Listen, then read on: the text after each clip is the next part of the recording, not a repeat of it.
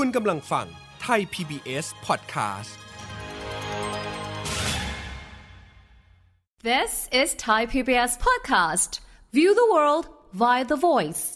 สวัสดีครับคุณผู้ฟังรายการรอยจารึกบันทึกสยาม และผมเกษดิตอนันทนาทร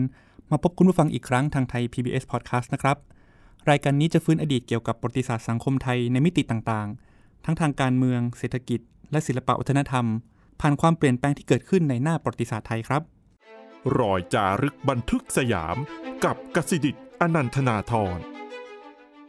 คุณผู้ฟังครับ ก่อนยุคสมัยออนไลน์เช่นในทุกวันนี้ เวลาเราจะหาความบันเทิงจากการดูหนังฟังเพลงนะครับ ไม่ได้ผ่านการกดรับชมทางอินเทอร์เน็ตได้อย่างสะดวกสบายเช่นนี้ พูดแล้วถ้าไม่นึกถึงในอดีตนะครับ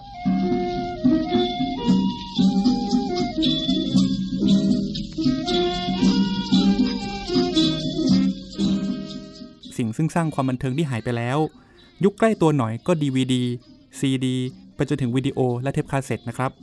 สังคมไทยในยุคเฟื่องฟูของเทปคาสเซ็ตยุคเฟื่องฟูของวิดีโอเป็นอย่างไร วันนี้คุณธานีจิริยศิลป์เจ้าของร้านเฟรมวิดีโอที่เคยเปิดทำการที่ท่าพระจันทร์กว่า 30 ปี จะมาฉายภาพของอดีตให้พวกเราได้รับฟังกันครับ สวัสดีครับ คุณธานีครับในวัยเด็กของคุณธานีเติบโตมากับเสียงเพลงผ่านอุปกรณ์อะไรบ้างครับ จริงๆแรกสุดเนี่ยจะเป็นม้วนเทป reel คือเทปม้วนใหญ่ ๆ ซึ่งตัวนี้จะเป็นตัวที่สามารถบันทึกเสียงได้เป็นสิ่งแรกเลย ต่อมาค่อยมาเป็นแผ่นเสียง แผ่นเสียงก็แผ่นไวนิลซึ่งปัจจุบัน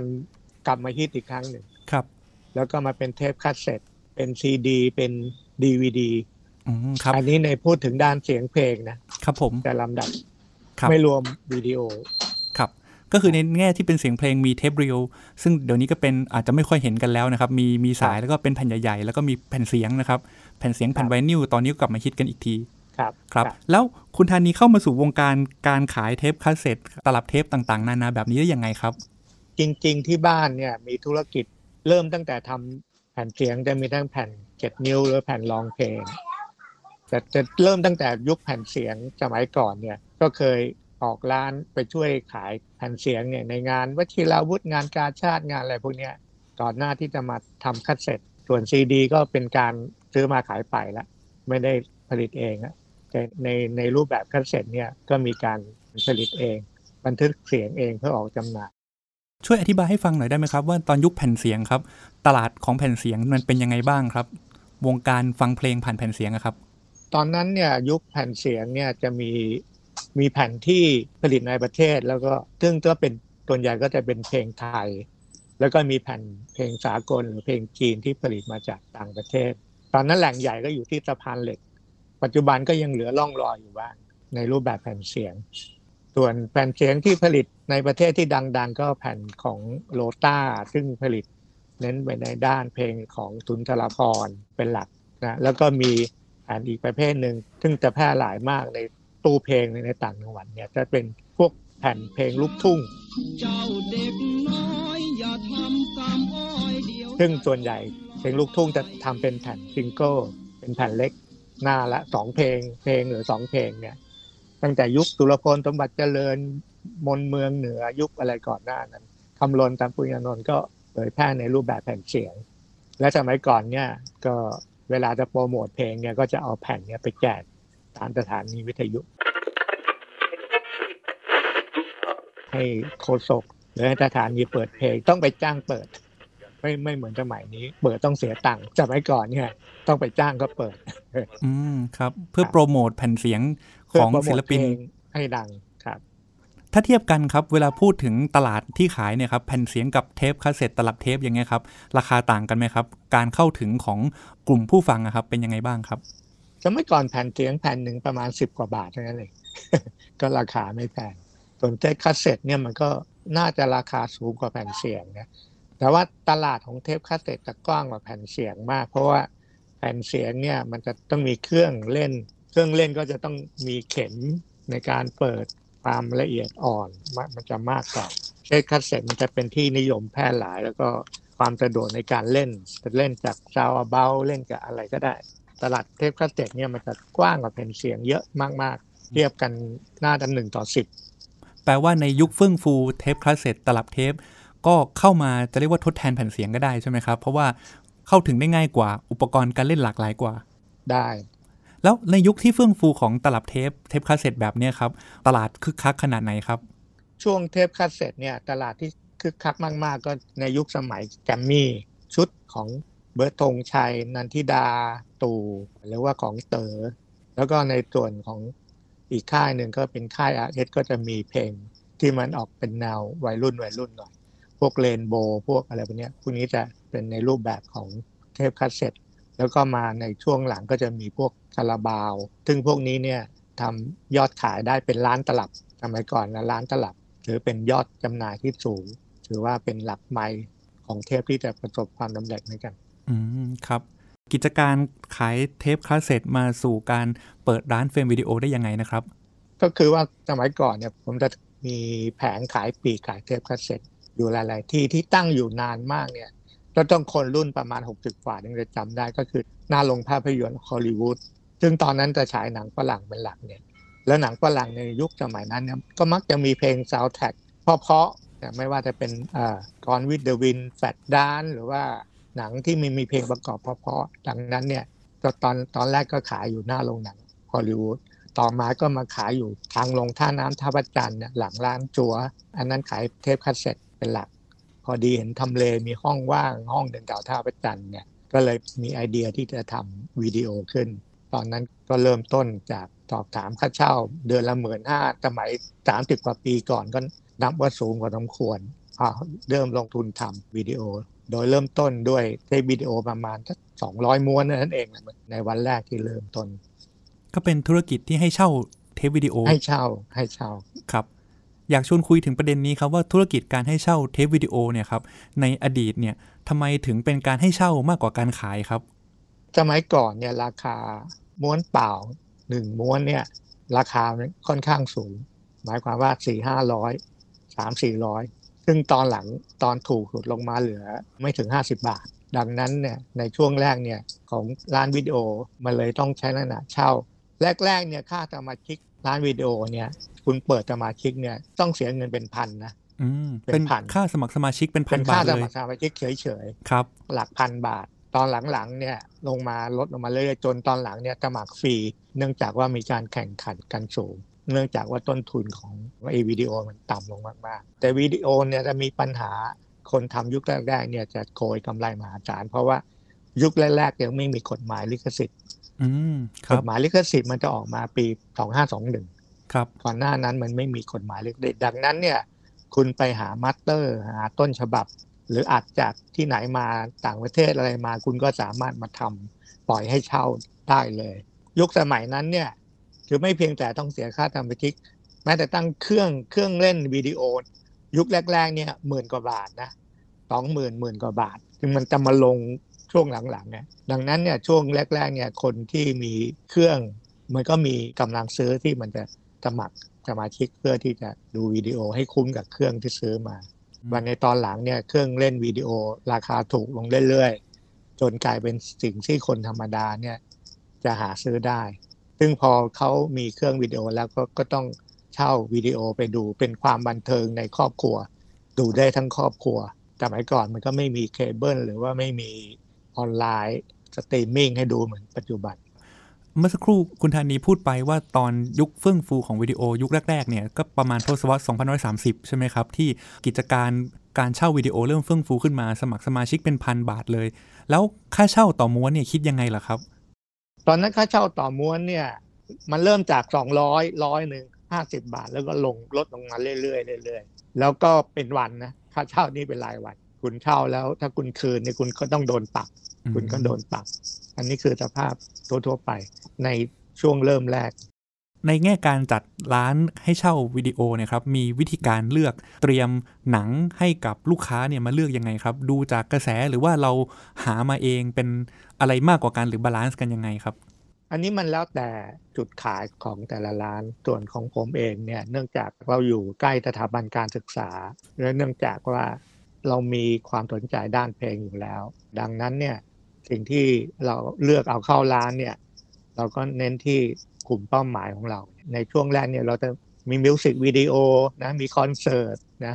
เนื่องจากเราขายเทปขายเพลงมาก่อนเนี่ยดังนั้นเราก็จะมีลูกค้ากลุ่มนั้น แล้วก็เราเราก็มีภาพยนตร์ซาวแท็กอย่างที่ร้านเนี่ยจะเป็นร้านแรกๆที่เน้นที่ภาพยนตร์ซาวแท็กที่มีคำบรรยายภาษาอังกฤษแล้วก็คำบรรยายภาษาไทย ถ้าอย่างนี้ถ้าไปเปิดตามร้านที่อยู่หน้าปากซอยทั่วๆไปเนี่ย มันก็จะไม่มีคนดู แต่อันนี้มันก็ถือเป็นจุดขายของเรา ดังนั้นเนี่ยลูกค้าลูกค้าของเราเนื่องจากในทำเลท่าประจันเนี่ยลูกค้าของเราจึงเป็นกลุ่มนักศึกษาทั้งธรรมศาสตร์ทั้งศิลปากร แม้แต่ทั้งนักศึกษาที่มาจากทางฝั่งถือราชก็มามาเช่าเรา ดังนั้นลูกค้าเราจึงจะเน้นในแง่นักศึกษา แต่ในขณะเดียวกันเราก็มีหนังทั่วๆไป หนังทั่วๆไป หนังพากย์ไทย หนังจีนชุด หนังจีนเดี่ยว หนังตลาดหนังฝรั่งบู๊ action ที่เข้าโรงเนี่ย เราก็ต้องมีอันนั้นเป็นส่วนประกอบด้วย เพราะว่าลำพังเราเล่นหนังในระดับซาวแท็กแล้ววันนี้มันมันไม่เพียงพอที่จะหล่อเลี้ยงรายได้ของศูนย์ ถ้าในช่วงระยะหลังหลังจากมีพรบลิขสิทธิ์ออกมาแล้วเนี่ย เราต้องถูกควบคุมโดยพรบลิขสิทธิ์พรบเซนเซอร์ หมายความว่าทุกม้วนที่เราเอาเข้ามาในหนังเนี่ย มันจะต้องผ่านการเซ็นเซอร์ แล้วเราจะต้องจ่ายค่าลิขสิทธิ์ให้จากเจ้าของลิขสิทธิ์ ซึ่งมันก็เป็นจำนวนมากแพงขึ้นเรื่อยๆ ซึ่งหลาย ๆ บริษัทก็อย่างเช่น CVD กามงคล Light Picture ST Video อะไรพวกเนี้ยหลาย ๆ บริษัทเนี่ยบางครั้งในช่วงที่พีคที่สุดเนี่ยเชื่อไหมว่าศูนย์วิดีโอศูนย์เนี่ยต้องจ่ายค่าลิขสิทธิ์เดือนหนึ่งเจ็ดหมื่นบาทโอ้ครับที่เคยจ่ายมาแล้วเนี่ยเจ็ดหมื่นบาทคิดดูว่าเจ็ดหมื่นบาทเนี่ยปีหนึ่งเป็นจำนวนเท่าไหร่ ในช่วงที่เฟื่องฟูที่สุด ในแง่ของปริมาณพูดถึงเป็นเงิน 70,000 บาทอาจจะนึกไม่ออกครับ ถ้านับเป็นม้วนเทปวิดีโอที่มีคนเช่าไปต่อเดือนแบบที่เฟื่องฟูมากที่สุดเนี่ยจำนวนสักกี่ม้วนได้ครับ ตอนนั้นรายได้ของเราเนี่ย รายได้ไม่หักค่าใช้จ่ายเนี่ย วันละก็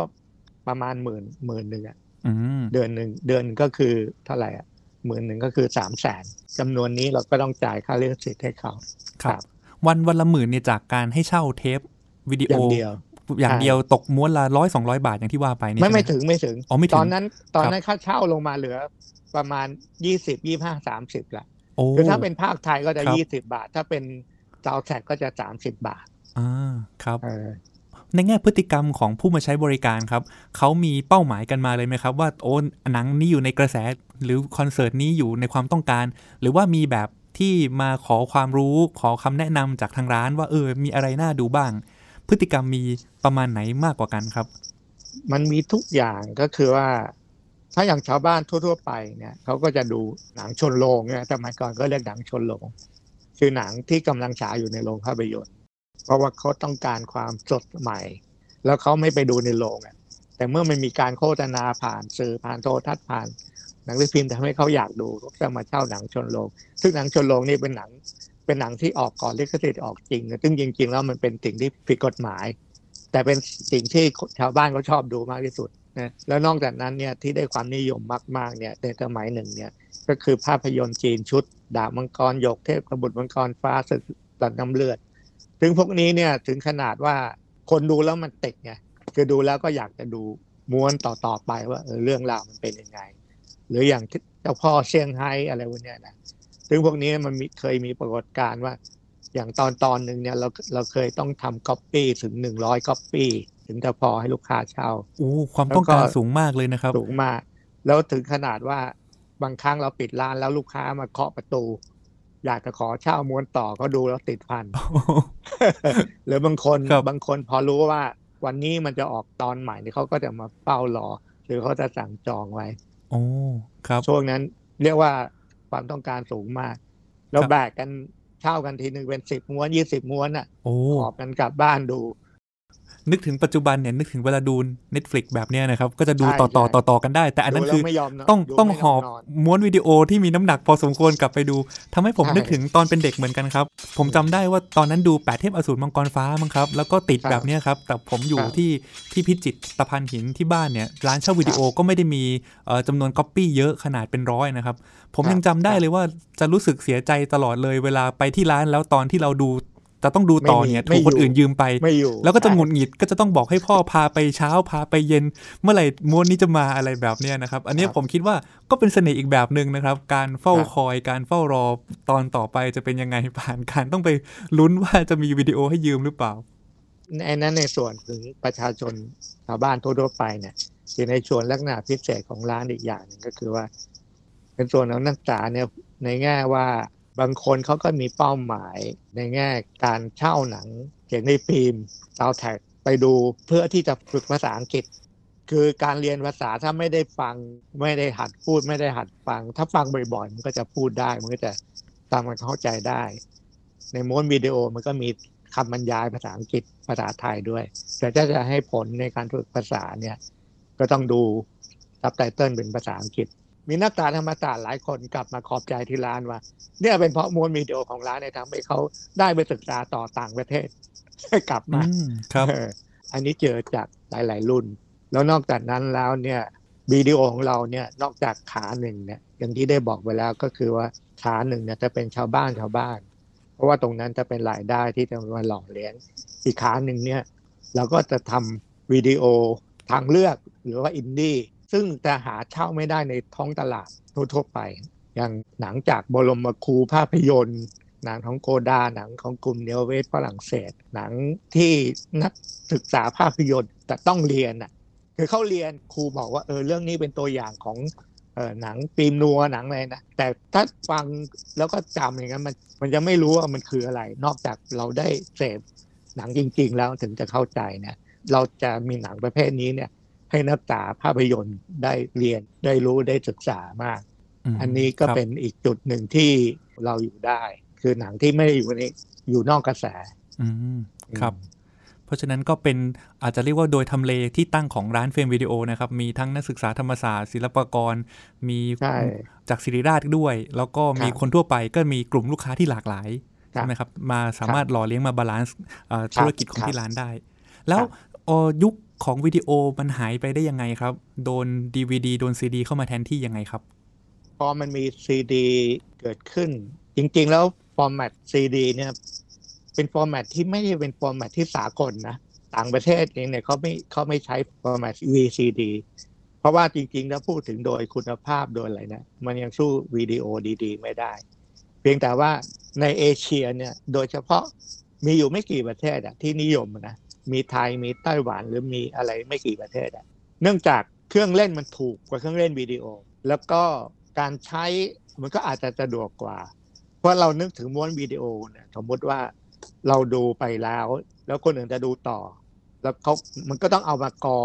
กอเทสใช่ไหมอ่าสมัยครัก่บอนมีกอเทสเป็นเครื่องกอเป็นรูปรถใช่เป็นรูปอะไรพใช่วกนี้ใช่ป่ะใช่ครับซึ่งผมยังทานทุกวันที่บ้านนี้ก็มีรูปรถเป็นเครื่องกรอวิดีโอเออ มันมันก็มากอแล้วก็มาเปิดดูใหม่ แล้วบางทีมันก็มีปัญหาว่า เทปมันยืดบ้างยานบ้าง หรือว่าไม่ชัดบ้าง แต่ VCD มันก็มันก็จะแก้ปัญหาพวกนี้ไปได้ในระดับหนึ่งแล้วเนื่องจากราคามันถูกกว่า จริง ๆ ต้นทุนการผลิต VCD ถ้าไม่นับรวมค่าลิขสิทธิ์นะ มันอยู่ในหลักสิบยี่สิบบาทเท่านั้นเองอืมครับ ก็คือมันเอาพลาสติกมาฉีดเป็นแผ่นแล้วก็เคลือบเคลือบหน้าด้วย เป็นเป็นชั้น layer เพื่อที่จะอ่านอ่านข้อมูลจากมันนั่นเอง VCD เลยมาแทนที่อย่างรวดเร็ว แล้วก็ไปเร็ว เพราะว่ามันถูกแทนที่ด้วย DVD ซึ่งซึ่งมันดีกว่า มันชัดกว่า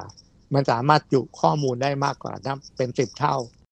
แต่ว่าถ้าเกิดนับในแง่ธุรกิจของทางร้านจากการเป็นร้านเช่าวิดีโอ มาสู่การเป็นร้านเช่าแผ่นซีดีแผ่น DVD ความนิยมค่อยๆ ลดลงจากเงื่อนไขอะไรบ้างครับจำนวนคนเช่า วิดีโอมันจะน้อยลงเรื่อยๆ แต่ว่าร้านเราเนี่ยเราก็ยังมีทั้งวิดีโอให้เช่าจนถึงเกือบจะเป็นร้านสุดท้ายเลย เพราะว่ายังไงก็ตามเนี่ยจำนวนหนังจำนวนหนัง หมายถึงจำนวนโปรแกรมหนังจำนวนเรื่องของหนังเนี่ย VCD ไม่สามารถเทียบเท่าวิดีโอได้เลยคือวิดีโอเนี่ยมันจะมีหนังให้เลือกดูหนังอมตะอะไรให้เลือกดูได้มากกว่า VCD ผมว่า VCD มันยังทำได้ประมาณ 10%เท่านั้นเอง ถ้าเทียบกับจำนวนเรื่องที่เป็นวิดีโอเนี่ยมันมีอะไรอะไรที่ให้เราดูได้มากกว่า ทุกเรื่องที่เป็นวิดีโอไม่ได้มาทำเป็น VCD ทั้งหมดนะอืมครับโดยเฉพาะหนังอมตะหนังเก่าๆเนี่ยที่มีกลับมาทำเป็น VCD เป็นเพียงส่วนน้อยครับ อันนี้เป็นเพราะว่าปัญหาเรื่องลิขสิทธิ์หรือว่าเรื่องอะไรครับ ใช่ปัญหาเรื่องลิขสิทธิ์ด้วย อันนี้อันนี้จะเป็นส่วนสำคัญอ๋อทีนี้เนี่ยจะเล่าให้ฟังถึงความช้ำใจของคนทำธุรกิจประเภทนี้เนื่องจากการเปลี่ยนแปลงเทคโนโลยีอย่างที่ได้กล่าวไปแล้วเนี่ยจากวิดีโอมาเป็น VCD แล้วเปลี่ยนเป็น DVD เนี่ยขั้นตอนการเปลี่ยนแปลงพวกเนี้ยนะถึงแม้ว่าเรารู้ตัวเราได้ปรับตัวอยู่แล้วเนี่ย แต่มันเกิดความสูญเสียจำนวนมากมาย เพราะว่าตอนที่เป็นวิดีโอเนี่ยเรามีวิดีโอเนี่ย นับนับหมื่นม้วนนะในร้าน ทีนี้พอเปลี่ยนเป็น VCD ปุ๊บเนี่ยทรัพย์สินที่เรามีอยู่ในนั้นแหละซึ่งวิดีโอนับหมื่นหมื่นม้วนก็ไม่ต้องไม่ต้องพูดว่ามูลค่ามันเท่าไหร่ ซึ่งในจำนวนนั้นเนี่ยจำนวนในส่วนที่มันเป็นม้วน master เนี่ย คือตัวที่เราเราซื้อลิขสิทธิ์มาจากบริษัทที่ได้เล่าให้ฟังแล้วอะครับเดือนหนึ่งเจ็ดหมื่นบาทอะไรเนี่ยซึ่งเขาจะให้ม้วน master เราค่า master เนี่ยเก้าร้อยพันหนึ่งอะไรเนี่ย ในรูปแบบของวิดีโอ ทีนี้พอมันเสื่อมความนิยม คนเปลี่ยนเป็น VCD เนี่ยทรัพย์สินตรงนั้นเนี่ยเราด้อยค่าในทันทีเลย เกือบจะเท่ากับศูนย์เลย ถ้าเราไม่ปรับตัวขายออกไป ซึ่งมันก็ขายได้น้อยมาก จนสุดท้ายเนี่ยวิดีโอที่เราเหลืออยู่ทั้งหมดเนี่ยเราต้องเอามาชั่งกิโลขายนะอืมครับให้เขาไปรีไซเคิลกิโลละเจ็ดบาท กิโลหนึ่งได้ประมาณสี่มวนครับห้ามวน คิดดูว่ามันเกิดความสูญเสียตรงนี้เท่าไหร่ ในขณะเดียวกันเราก็ต้องเพิ่มทุนส่วนหนึ่งเข้าไป เพื่อที่จะเอา VCD เข้ามาให้คนดู อันนี้คือการการสูญเสีย เหมือนกับตอนที่เปลี่ยนจาก VCD พลิกมาเป็น DVD VCD ที่เรามีอยู่มันก็เหมือนกับวิดีโอสมัยก่อน มันก็จะถูกเสื่อมความนิยมด้อยค่าไป ถึงว่าเราฟังดูเหมือนกับว่าเออ มันมีรายได้ค่อนข้างดี แต่ว่า ไอ้สิ่งที่เราสะสมมาเนี่ยมันจะหายวับไปกับตาเนี่ย กับการเปลี่ยนแปลงทางเทคโนโลยี ก็คงจะเหมือนกับการดิ้นละเหมือนกับคนที่เคยทำแลบเครื่องการรูปอะซึ่งครัปับจจุบันเนี่ยมันเครื่องหนึ่งมันโอ้บางทีหลายล้านใช่ไหมปัจจุบันก็แทบจะแทบจะไม่มีราคา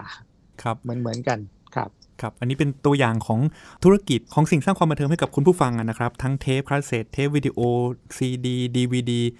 มาเร็วไปเร็ว แล้วก็ เป็นกระแสความเปลี่ยนแปลงที่เกิดขึ้น แม้ว่าจะเห็นเค้าลางมาแล้ว แต่มันก็มาอย่างรวดเร็วรุนแรงแล้วก็หนักหน่วงนะครับ จนปัจจุบันอาจจะกล่าวได้ว่าธุรกิจการเช่าวิดีโอเช่าแผ่นซีดีเนี่ยหายไปจากสังคมไทยแล้ว วันนี้ขอบคุณคุณธานีมากนะครับ ที่มาเล่าถึงบบรรยากาศในอดีต ของธุรกิจเกี่ยวกับเทปคาสเซ็ตวิดีโอซีดีดีวีดีต่างๆ นานาเหล่านี้ให้กับพวกเราได้เห็นถึงตำนานของร้านเช่าวิดีโอที่เคยมีอยู่ในสังคมไทยนะครับซึ่งตอนนี้ธุรกิจเหล่านี้ก็หายไปหมดแล้ว ขอบคุณคุณธานีมากนะครับ ครับสวัสดีครับ ทั้งหมดนี้นะครับคือรายการรอยจารึกบันทึกสยาม เรื่องของธุรกิจเกี่ยวกับการสร้างความบันเทิง ผ่านอุปกรณ์ต่างๆนะครับ เทปวิดีโอ แผ่นซีดี เหล่านี้เคยมีอยู่ในสังคมไทยนะครับ แต่ก็หายไปแล้ว คุณผู้ฟังคงจะนึกถึงสิ่งเหล่านี้จากการได้ฟังพอดแคสต์ในวันนี้นะครับคุณผู้ฟังติดตามรายการได้ทางไทย PBS Podcast ทั้งทางเว็บไซต์และแอปพลิเคชันสำหรับวันนี้ผมลาคุณผู้ฟังแล้วนะครับ สวัสดีครับ ติดตามรายการทางเว็บไซต์และแอปพลิเคชันของไทย PBS Podcast